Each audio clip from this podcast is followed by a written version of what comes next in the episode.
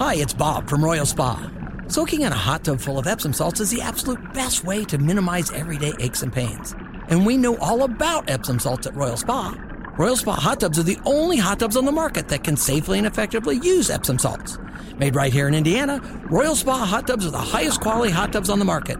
Visit any one of our three Indianapolis locations or visit royalspa.com. Ah, Royal Spa. Let's bring it back local here. Take a look at some of the money being raised for the governor's race here in Indiana. Uh, Mike Braun leading the pack right now. He has 2.2 million and reporting 4.6 million in cash on hand. I mean, it's his to lose, isn't it? At this point, you think? is. He's the front runner. Yeah. Um, in terms of other money, according to the latest round of reporting, uh, businessman Eric Doden raised 1.7 million and has 3.8 million cash on hand, while Lieutenant Governor Suzanne Crouch raised 1.1 million and has 3.8 million cash on hand. So they're about so so wow. So Suzanne Crouch. So both of those that you just mentioned are about just a, a million shy of uh, uh, Braun. They're doing a decent job. Wow. Now, Curtis Hill, he's in it now. He announced last week while you were gone. Uh, obviously, there's no reporting of his financials yet, only being a week into the race, but uh, Curtis Hill also a part of this.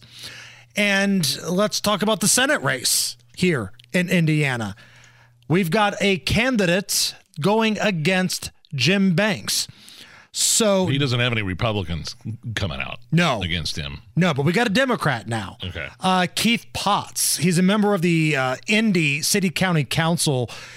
And he put out this big video saying he feels like his experience and leadership working on the city county council here in Indy uh, would be ideal for Washington. Will we be free to vote? Will we be free from gun violence in our communities? Will we still be a place where if you work hard and play by the rules, you can succeed? These aren't red or blue issues. These are things that make America special. I'm Keith Potts. On the council in Indianapolis, I stood up to the big guys so small business owners had a level playing field. What? And fought for our freedom to feel safe in our neighborhoods. Whoa, whoa, whoa, say? whoa. Hold on. He said he was helping out small business. This dude kept small business owners from opening back up during the pandemic. This is the same Indy City County Council that supported keeping businesses closed during COVID. Uh, they supported the health department fining businesses and mandated masking, and he voted to restrict 2A rights. I'm telling you right now, this dude, he may be popular in the city county council here in Indy. he is going to get his ass whipped, Whipped. whipped, whip by Jim Banks. It's going to be one of the big blowouts you're going to see. Um, I mean, he's just going to get blown out, which takes us to great moments in ass beating history. Let's go back to when Ronald Reagan won 49 states yeah. against Mondale. We're going to project another state for uh, guess who? have very few. guess who? Ronald Reagan wins the state of Hawaii. One of the most impressive presidential victories in American history.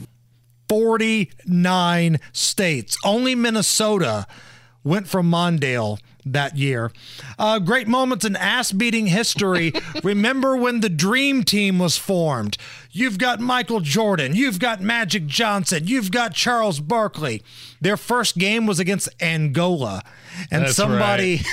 Somebody asked Charles Barkley uh, if he's seen a scouting report on Angola. I don't know anything about Angola, but Angola's in trouble.